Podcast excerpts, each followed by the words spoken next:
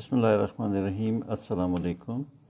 میرا نام عاقل ندیم ہے اور میرے اس ہفتے کے کالم کا موضوع ہے تعلیمی انحطاط کا مقابلہ کیسے کیا جائے۔ تعلیم کا شعبہ ہمارے پالیسی سازوں کے لیے ہمیشہ کم ترین ترجیحات میں سے ایک رہا ہے۔ ہمارے تمام ہمسایہ ممالک بشمول افغانستان تعلیم پر بھرپور توجہ دیتے ہیں اور اس مت میں بجٹ کا ایک خطیر حصہ مختص کرتے ہیں۔ پاکستان میں، لیکن ایسا نہیں۔ آخر کیوں؟ پاکستان میں عموماً بڑھتے ہوئے دفاعی اخراجات کو اس کم توجہی کا ذمہ دار ٹھہرایا جاتا ہے۔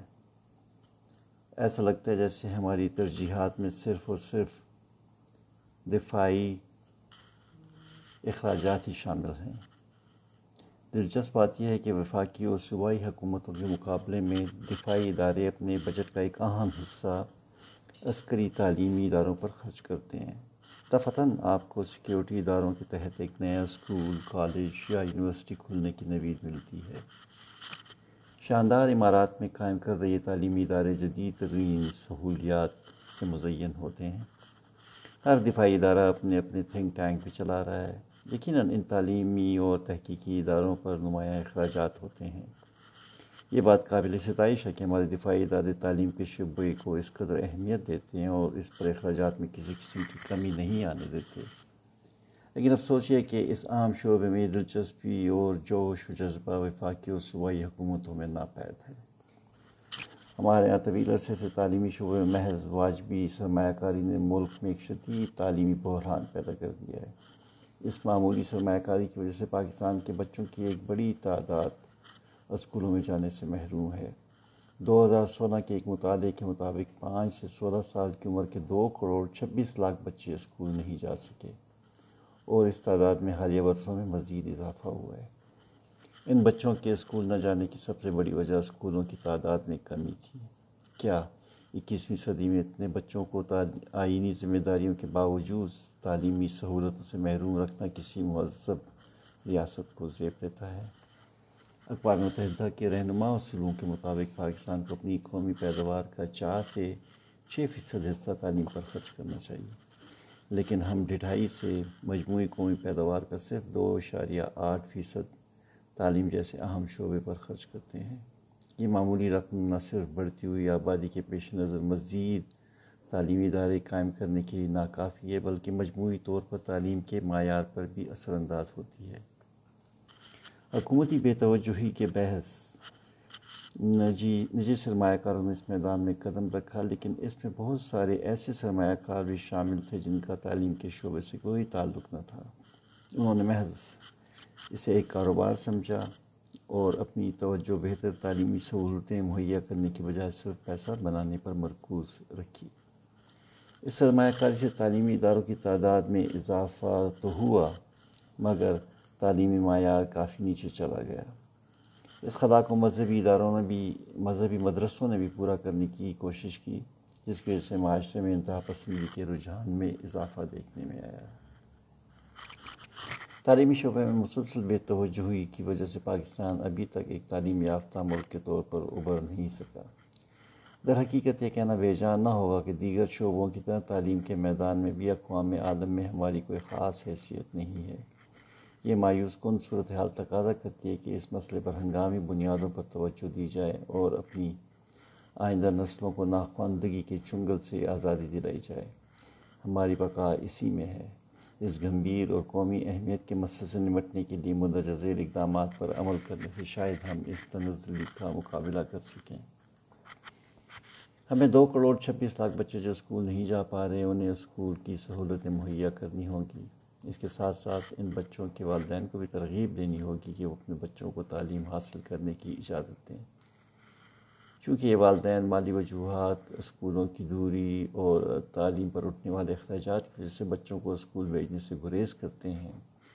تو وفاقی اور صوبائی حکومتوں کو ایسی ترغیبی مہم چلانے کی ضرورت ہے جس سے والدین بچوں کو تعلیمی اداروں میں جانے کی اجازت دیں۔ اسکولوں کی کمی اور کئی مقامات پر فاصلہ بھی بچوں کے تعلیم کے ہر اصول میں بڑی رکاوٹ ہے۔ ایک سروے کے مطابق تقریباً نو فیصد اسکولوں کے لیے عمارات ہی نہیں ہیں، جس کا مطلب یہ ہوگا کہ سو میں سے نو اسکولوں میں بچوں کو کھلے میدان میں تعلیم دی جا رہی ہوتی ہے۔ جو بچوں میں نہ صرف صحت کی مسائل پیدا کرتی ہے، بلکہ کئی تعلیمی دن خراب موسم کی وجہ سے ضائع بھی ہو جاتے ہیں۔ اس کے ساتھ ساتھ جو اسکول، عمارتوں میں، قائم ہیں ان میں سے اکثر مخدوش حالت میں ہیں اور ان کی مرمت اور حفاظت کے لیے مختص رقوم ناکافی ہیں۔ اس طرح صرف اٹھاون فیصد اسکولوں میں بجلی کی سہولیات میسر ہیں اور تقریباً صرف اٹھاسٹھ فیصد کے پاس پانی کی سہولت ہے۔ تربیت یافتہ اساتذہ کی کمی تعلیمی بحران میں مزید اضافہ کر رہی ہے۔ دو ہزار تیرہ میں اساتذہ کی تعداد بارہ لاکھ ستر ہزار سے بڑھ کر دو ہزار سولہ میں تیرہ لاکھ پچاس ہزار تک پہنچ گئی، لیکن ابھی بھی بلوچستان میں تقریباً چوبیس فیصد اساتذہ کی اسامیاں خالی پڑی ہیں اور پنجاب میں یہ اعداد و شمار تقریباً سترہ فیصد ہیں۔ دیگر صوبوں میں بھی صورتحال زیادہ مختلف نہیں۔ اساتذہ کی کمی کے علاوہ ایک ہی استاد کا ایک ہی کلاس میں مختلف درجات کے طالب علموں کو پڑھانے سے طالب علموں کے سمجھنے اور پڑھنے کی صلاحیت بری طرح متاثر ہوتی ہے۔ اس سے استاد کے لیے تمام طالب علموں کو ان کے درجے کا نصاب پڑھانے میں بھی دشواری ہوتی ہے۔ اس طرح کے اساتذہ کی تعداد شہری علاقوں میں بارہ اور دیہی علاقوں میں بائیس فیصد ہے۔ اساتذہ کی غیر تسلی بخش علمی معلومات بھی تعلیمی معیار کو متاثر کر رہی ہیں۔ سرکاری اسکولوں میں اکتالیس فیصد اساتذہ کے پاس بیچلرس کی ڈگری نہیں ہے۔ اور صرف چھبیس فیصد کے پاس پی ٹی سی سرٹیفکیٹ ہے۔ تقریباً سولہ فیصد کے پاس سی ٹی سرٹیفکیٹ ہے۔ اس طرح کی ناکافی تعلیمی قابلیت کے حامل اساتذہ سے پاکستان میں تعلیمی معیار کو بہتر کرنے کی امید کرنا ایک صحیح لا حاصل ہے۔ کم اہلیت والے اساتذہ کی وجہ سے طالب علموں کا معیار تعلیم بھی انتہائی پستی کی طرف جا رہا ہے۔ دو ہزار سولہ کی ایک تحقیق کے مطابق پانچ سے سولہ سال کی عمر کے بچوں میں صرف چھیالیس فیصد اردو یا علاقائی زبانوں کا ایک جملہ پڑھ سکتے تھے۔ اسی طرح انچاس فیصد انگلش کے کچھ لفظ سمجھ یا پڑھ سکتے تھے۔ ریاضی میں صرف پینتالیس فیصد تفریق کرنا جانتے تھے۔ ان تمام مسائل کی طرف فوری توجہ نہ دی گئی تو ہمارے ہاں تعلیمی تعلیم کے معیار میں مزید کمی آئے گی اور ہمارے بچے مستقبل کے چیلنجز کا مقابلہ کرنے کی صلاحیت سے مکمل طور پر محروم ہو جائیں گے۔ ابھی بھی وقت ہے کہ مناسب اقدامات کے ذریعے اس انحطاط کے سفر کو روکا جائے۔ یہ سفر رک سکتا ہے اگر اساتذہ کی بھرتی میں سیاسی اثر و رسوخ کو ختم کیا جائے۔ اچھی تنخواہوں کے ساتھ بہتر اور قابل اساتذہ اس زوال کے سفر کو روکنے میں اہم کردار ادا کر سکتے ہیں۔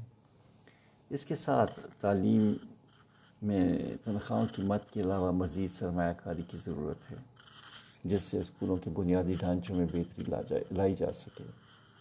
سب سے زیادہ اہم بات شعبہ تعلیم کے بجٹ میں خاطر خواہ اضافہ ہے۔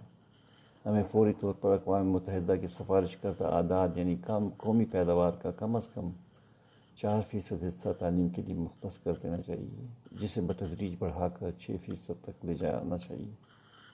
چاہے اس کے لیے دفاعی و دیگر اخراجات میں کمی کرنی پڑے۔ اس ضمن میں یہ بات ذہن میں رکھنا ضروری ہے کہ اچھی تعلیم کے بغیر کوئی قوم اپنا دفاع بھی نہیں کر سکتی۔ باقی ممالک کی طرح ہمارے اسکولوں کے انتظامات میں بھی والدین کا عمل دخل ہونا چاہیے تاکہ انہیں ان اداروں کی ملکیت کا احساس ہو اور وہ بھی ان اداروں کی بہتری کے لیے اپنا کردار ادا کر سکیں۔ شکریہ۔ السلام علیکم۔